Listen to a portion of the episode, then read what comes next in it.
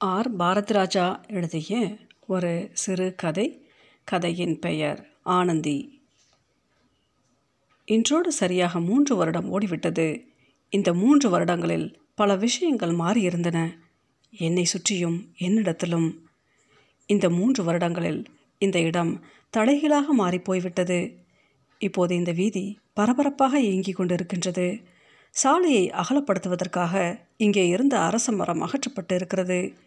வெட்ட வெளியாக இருந்த இடத்தில் இப்போது அழகிய பூங்கா வந்துவிட்டது அரச மரம் பக்கத்தில் இருந்த முருகன் அண்ணன் டீ கடை இப்போது இடம் மாறி பத்து அடி தள்ளி நிற்கின்றது.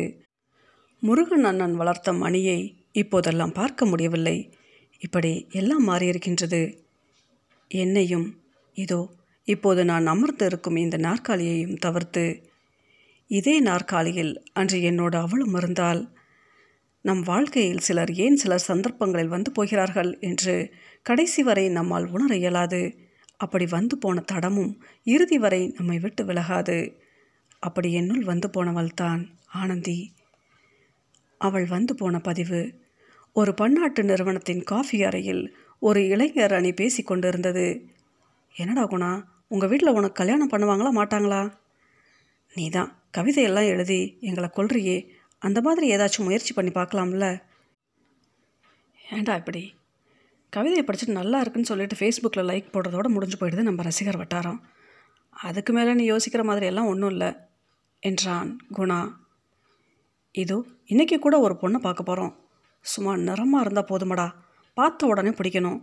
பார்த்துட்டு வந்த பிறகு அவன் ஞாபகமாகவே கிடக்கணும். அவ தாண்டா நம்மளை பாதிச்சவ. மீதி எல்லாம் அதுக்கப்புறம்தான். சில நிமிடங்கள் அரட்டை தொடர்ந்தது. அதோடு சபையும் கலைந்தது.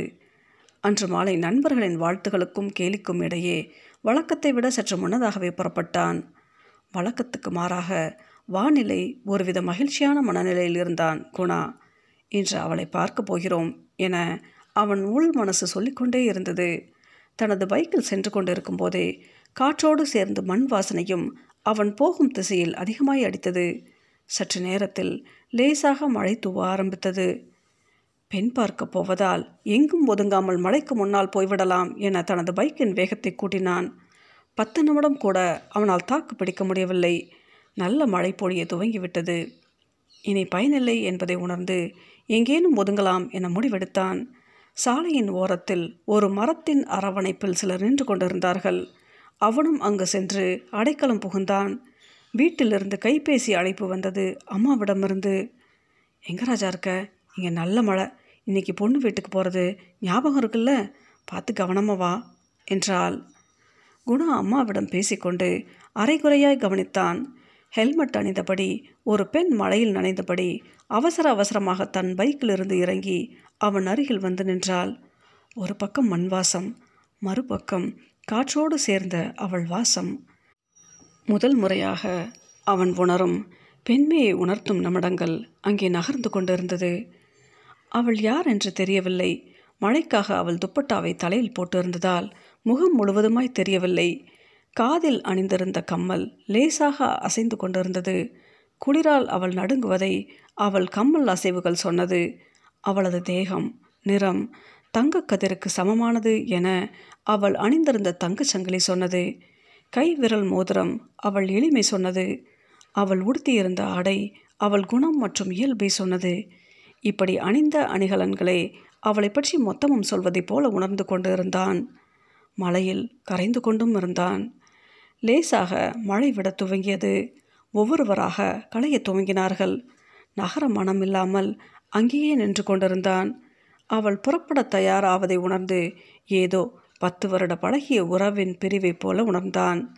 ஒரு சில வயதானவர்களை தவிர்த்து அனைவரும் நகர்ந்து விட்டார்கள். மீதமிருந்தவர்களும் நகர ஆயத்தமாகி கொண்டிருந்தார்கள். அவள் அவளது பைக்கின் அருகில் சென்று தன் பைக்கை ஸ்டார்ட் செய்ய முயற்சித்தாள். குணாவும் அவனது பைக்கின் அருகில் சென்றான். இரண்டு மூன்று முறை முயற்சித்தும் அவள் பைக் ஸ்டார்ட் ஆகவில்லை. குணா அவள் அருகில் சென்று நான் வேண்டுமானால் ஒரு முறை முயற்சிக்கவா? என கேட்டான். சரி என்று சொல்ல மனமில்லாமல் அரை மணிதாய் தலையசைத்தாள். பைக் ஸ்டார்ட் ஆகிவிடக்கூடாது என்று வேண்டிக்கொண்டே ஸ்டார்ட் செய்ய முயற்சித்தான். என்றும் இல்லாமல் இன்று குணாவின் வேண்டுதல் கடவுளின் காதுகளில் விழுந்திருக்கும் போல அவன் வேண்டுதல் நிறைவேறியது. பைக் இறுதி வரை ஸ்டார்ட் ஆகவில்லை. பைக் ஸ்டார்ட் ஆக மாட்டேங்கிறது. மழையில் நனைந்ததால் ஏதேனும் பிரச்சனை என்று நினைக்கிறேன். மெக்கானிக் வந்து பார்த்தால்தான் சரியாகும் என சொன்னான் குணா. குணா சொல்லும் பொழுதே அவளின் கண்கள் கலங்க துவங்கிவிட்டது. அவள் கண்மை கதவுகளை மெல்ல மெல்ல அவள் கண்ணீர் உலுக்கிக் கொண்டிருந்தது. நீங்கள் எங்கே போக வேண்டும்? என்று கேட்டான் குணா. கண்களை சிமிட்டியபடியே தன் அழுகையை மறைத்து கொண்டு பேசத் துவங்கினாள். அவள் மஹிந்திரா சிட்டியில் இருக்கும் ஒரு தனியார் நிறுவனத்தில் வேலை செய்வதாகவும் தன் வீடு வண்டலூரில் இருப்பதாக நான் தழுதழுத்த குரலில் சொன்னாள். உங்களுக்கு சரி என்றால் நான் ஒரு யோசனை சொல்கிறேன் என்றான் குணா. மழை மீண்டும் வருபோல இருக்கின்றது. பக்கத்தில் தான் மறைமலை நகர் ரயில் நிலையமும் உள்ளது. அதுவரை உங்கள் பைக்கை டோ செய்து கொண்டு போய் விடலாம். மறைமலை நகர் ரயில்வே நிலையத்தில் பைக்கை விட்டுவிட்டு ரயிலில் போய்விடுங்கள் நாளை மெக்கானிக்கை அழைத்து வந்து வண்டியை சரி செய்து கொண்டு போகலாம் என்றான். எனக்கு இதெல்லாம் பழக்கம் இல்லை என்றால் அது மட்டும் இல்லாமல் பயமாகவும் இருக்கிறது என்றால் எது? பைக்கை டோ செய்வதில் பயமா? இல்லை என்னோடு சேர்ந்து பயணிப்பதில் பயமா? என்று சிரித்தபடி கேட்டான். சட்டென சிரித்த அவள் கண்களால் இமைகளில் இருந்த கண்ணீரும் வெட்கப்பட்டு கீழே விழுந்தது. வேறு யாரேனும் கேட்டு இருந்தால் சரி என்று சொல்லி இருப்பாளா என்று தெரியவில்லை. குணாவுக்கு மறுப்பு சொல்ல முடியவில்லை. அடுத்த ஐந்தாவது நிமிடம் சாலை நகரத் துவங்கியது. ஆமாம் அவனை பொறுத்தவரை சாலைதான் நகர்ந்து கொண்டிருந்தது. அவன் அங்கேதான் நின்று கொண்டிருந்தான். மெல்ல சாரல் மழை தூவிக்கொண்டிருந்தது மண் வாசனை கலந்த காற்று இருண்ட மேகங்கள். சாலையில் உற்சாகத்தில் குணா. பதினைந்து நிமிட பயணம் பதினைந்து நொடியாக தெரிந்தது. மறைமலை நகர் ரயில் நிலையத்தை அடைந்தார்கள். அவசர அவசரமாக பைக்கை ஸ்டாண்டில் நிறுத்திவிட்டு குணாவுக்கு நன்றி சொன்னாள். இன்று தன்னை பெண் பார்க்க வருகிறார்கள் என்றும் அதனால் தான் அவள் சிறிது பதற்றம் அடைந்து விட்டாள் என்றும் சொல்லிவிட்டு மீண்டும் ஒருமுறை நன்றி சொல்லியபடி ரயில் நிலையத்தை நோக்கி நடக்க துவங்கினாள். பேச ஏதோ துவங்கி அமைதியானான் குணா. அங்கு இருந்து மெதுவாக நகர்ந்து அருகில் இருந்த முருகன் டீ கடையில் ஒரு டீ சொன்னான். அன்று தான் முருகன் அண்ணன் அறிமுகம் கிடைத்தது. முருகன் அண்ணன் கொடுத்த டீ கிளாஸை கையில் வாங்கினான். சுட சுட இருந்த டீயில் ஒரு துளி குளிர்ந்த மழைத்துளி விழுந்தது. குணாவின் மனநிலையும் அப்படித்தான். அவனுள் இப்போது அவள் ஒரு துளியாய் இறங்கிவிட்டாள். இருவரின் சந்திப்புக்காக மழை சிறிது நேரம் ஒதுங்கி இருந்திருக்கும் போல அவள் நடக்க துவங்கிய நொடியிலிருந்து மழையின் வேகம் மெல்ல மெல்ல அதிகரித்தது. மழையில் அவள் நினைவுகள் கரைந்து விடாமல் அவள் நினைவுகளை பத்திரமாக்க தன் இதயத்தில் பூட்டி வைத்து மழையில் நனைந்தபடியே அங்கிருந்து புறப்பட்டான் குணா. நல்ல மழையால் அன்று அவர்கள் பெண் பார்க்க போகவில்லை. மழையில் நனைந்த குணாவுக்கு இரண்டு நாட்கள் நல்ல குளிர் காய்ச்சல் இரண்டு மூன்று நாட்கள் ஓய்வு எடுத்துக்கொண்டு வீட்டிலேயே இருந்து விட்டான். இரண்டு மூன்று நாட்களும் அவள் நினைவுகளாகவே இருந்தான். இரண்டு மூன்று நாட்கள் கழித்து அலுவலகத்திற்கு சென்றான். அலுவலகத்தில் என்னடா பொண்ணு பார்க்க போகிறேன்னு சொல்லிட்டு கல்யாணமே பண்ணிட்டியா? என்று நண்பர்கள் கிண்டல் செய்தார்கள். ஆனால் அவை எதுவும் அவன் காதுகளில் விழுந்ததாக தெரியவில்லை. மாலை வீட்டுக்கு கிளம்பினான். அவளை பெண் பார்க்க வருவதாக சொன்னாலே என்ன ஆகியிருக்கும்? அவளை பிடித்து போயிருக்குமா? அவளை பிடிக்கவில்லை என்று யாரேனும் சொல்லுவார்களா? என தனக்குள்ளே பேசிக்கொண்டே சென்று கொண்டிருந்தான். மூன்று நாட்களுக்கு முன்பு மழைக்கு ஒதுங்கிய இடத்தை கடக்கும்போது அவள் அங்கே நிற்பது போல உணர்ந்தான். அது வெறும் கற்பனை என்று நினைக்கும் போதே குணாவை நோக்கி அவள் கை அசைத்தாள். தயக்கத்தோடும் ஆசையோடும் குணா அவள் அருகில் சென்றான். நீங்கள் எங்கே இங்கே? என்றான் குணா. மூன்று நாட்களாக உங்களுக்காகத்தான் இதே இடத்தில் காத்து கொண்டிருக்கிறேன் என்றாள். குணா உறைந்து போனான். கற்பனையில் கரைந்து கொண்டிருந்தான். உறைந்து கிடந்த குணாவை அவளின் அடுத்த வார்த்தைகள் உருக செய்தன. அன்று பைக்கு ஸ்டாண்டில் போட்டுவிட்டு அவசரத்தில் போய்விட்டேன். பைக்கின் ஸ்டாண்ட் ஸ்லிப் உங்ககிட்டயே இருக்குது அதனால் என்னால் பைக் எடுக்க முடியவில்லை என்றால் உங்கள் பேர் வேலை செய்யும் அலுவலகம் பற்றி எந்த விவரமும் இல்லாததால் தினமும் மாலை நேரத்தில் உங்களுக்காக இங்கு வந்து காத்து நிற்கின்றேன். இன்று மட்டும் நீங்கள் வரவில்லை என்றால் அடுத்து போலீஸ் கம்ப்ளைண்ட் தான் என்று சொல்லி சிரித்தாள். குணா பைக்கை ஸ்டார்ட் செய்தான். முதன் முதலாக ஒரு பெண் அதுவும் அவனை வேற்று உலகை அறிமுகம் காட்டியவள். அவனுடன் அவன் பைக்கில் கனவுகள் மெய்ப்படும் என்பதன் பொருள் புரிந்தது. இம்முறை அவர்கள் நகர்ந்து கொண்டிருந்தார்கள். ஆனால் சாலை அங்கேயே இருப்பதாக உணர்ந்தான் குணா. போகும் வழியிலேயே ஒரு மெக்கானிக்கை அழைத்து சென்றார்கள். ஸ்டாண்ட் ஸ்லிப் கொடுக்கப்பட்டது. மெக்கானிக் தன் வேலையை துவக்கினான். குணாவும் தான். சாரி சொல்ல மறந்துட்டேன். என் பேர் குணா என்றான். ஹலோ நான் ஆனந்தி. முதன்முறையாக தன்னை அறிமுகப்படுத்தி கொண்டாள் ஆனந்தி. அடுத்த வினாடிக்குள் ஆயிரம் முறை அந்த பெயரை மனதுக்குள் சொல்லி பார்த்திருந்திருப்பான் குணா. பைக் ரெடியாக கொஞ்சம் நேரம் ஆகும்னு நினைக்கிறேன். ஒரு டீ சாப்பிடலாமா? என்றான் குணா. தலையசைத்தாள் ஆனந்தி. அண்ணா ரெண்டு டீ என்றான் குணா.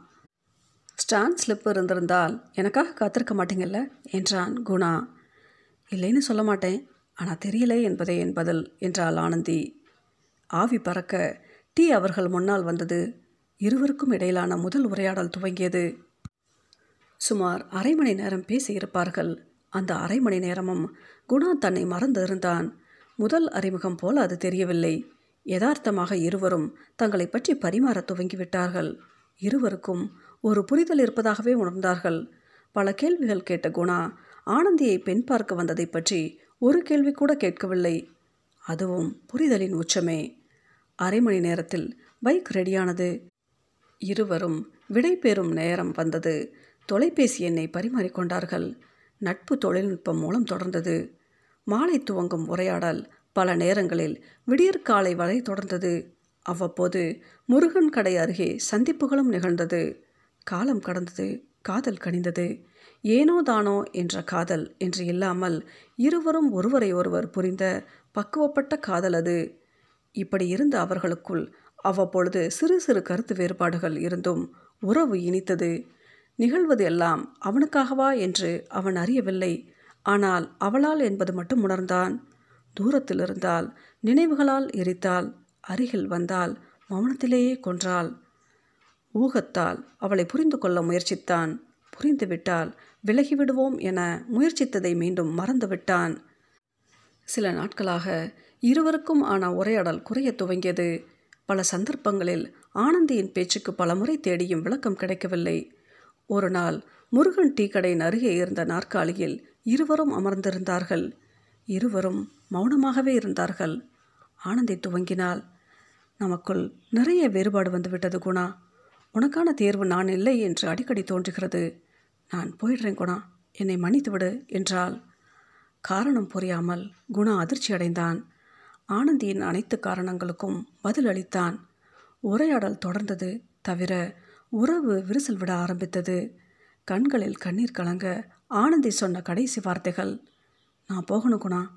நீ புரிந்து கொள்வாய் என்ற நம்பிக்கை எனக்கு இருக்கு குணா. நான் போகணும் குணா என்று சொல்லியபடி ரயில் நிலையத்தை நோக்கி மெதுவாக நடக்க துவங்கினாள். அவள் வந்து போன பிறகு அன்று முதல் அவளுடனான தொடர்பு நின்று போனது. எவ்வளவு முயற்சித்தும் அவளை தொடர்பு கொள்ள முடியவில்லை. மூன்று வருடங்கள் கடந்தும் அவளுடன் பயணித்த தூரத்தை தாண்ட முடியவில்லை. இன்று வரை அவள் விட்டு சென்ற நினைவுகள் தினமும் என்னை தொடர்ந்து வந்து கொண்டிருக்கின்றது. அவள் நினைவுகள் அதிகரிக்கும் போதெல்லாம் இந்த நாற்காலில் வந்து அமர்ந்தால் காரணமின்றி மனம் லேசாகும். இன்றும் அவள் பேசிய அந்த கடைசி வார்த்தைகள் மெதுவாய் கேட்டுக்கொண்டு இருக்கின்றது டேப் ரெக்கார்டரில் ரீவைன் செய்வது போல அவள் பேசிய கடைசி நிமிடங்களை ரீவைன் செய்து அவளை புரிந்து கொள்ள முயற்சிக்கிறேன். எத்தனை முறை முயற்சித்தாலும் நீ புரிந்து கொள்வாய் என்ற நம்பிக்கை எனக்கு இருக்கு குணா என்று அவள் சொன்ன வார்த்தைகள் மட்டுமே திரும்ப திரும்ப கேட்கின்றது. இந்த மூன்று ஆண்டுகளில் அவளை தவிர்த்து யாரும் என்னை கடந்து செல்லவில்லை என்று பொய் சொல்ல விருப்பமில்லை. இருந்தும் அவள் பதிவிட்டு சென்ற இதயத்திற்கு மாற்று வேறு யாரும் இல்லை என்பது மட்டும் நிஜம். ஏதோ ஒரு எதிர்பார்ப்பிலும் நம்பிக்கையிலும் என் வாழ்க்கை நகர்ந்து கொண்டிருக்கின்றது. அவளை மீண்டும் என் ஆனந்தியாக பார்க்க நேர்ந்தால் இதோ அவளுக்கான என் வார்த்தைகள். உன்னோடு இடைவிடா பேசிக்கொண்டே இருக்க வேண்டும். பேசும்போதே விளையாட்டாய் சண்டை பிடிக்க வேண்டும். உனக்காக மட்டும் கவிதை எழுத வேண்டும். எழுதிய கவிதையை தனிமையில் உன் குரலில் கேட்க வேண்டும். உன் அருகில் அமர்ந்து மௌனமாய் நொடிவிடாமல் உன்னை பார்த்து கொண்டே கரைந்து போக வேண்டும். நான் கரையும் தருணத்தில் என்னை நீ மீட்டெடுக்க வேண்டும். உன்னிடம் சின்ன சின்ன பொய் சொல்லி மாட்டிக்கொள்ள வேண்டும். மாட்டிக்கொண்டு நீ கொடுக்கும் தண்டனையை ஏற்றுக்கொள்ள வேண்டும். உன் சமையல் சுவையை உன் உள்ளங்கையில் இருந்து சுவைத்து பார்க்க வேண்டும். சுவைத்த ருசியை உனக்கே திருப்பிக் கொடுக்க வேண்டும். தலை கோத வரும் உன் விரல்களை தட்டிவிட வேண்டும். மீண்டும் மீண்டும் முயற்சித்து நீ கொடுக்கும் முத்தத்தின் ஈரம் காய்ந்து போகாமல் பார்த்து கொள்ள வேண்டும். உன்னோடு என் தலையணையை பகிர்ந்து கொள்ள வேண்டும். என் பெயரை நீ தூக்கத்தில் முணங்குவதை கேட்டு அந்த மயக்கத்தில் நான் உறங்க வேண்டும்.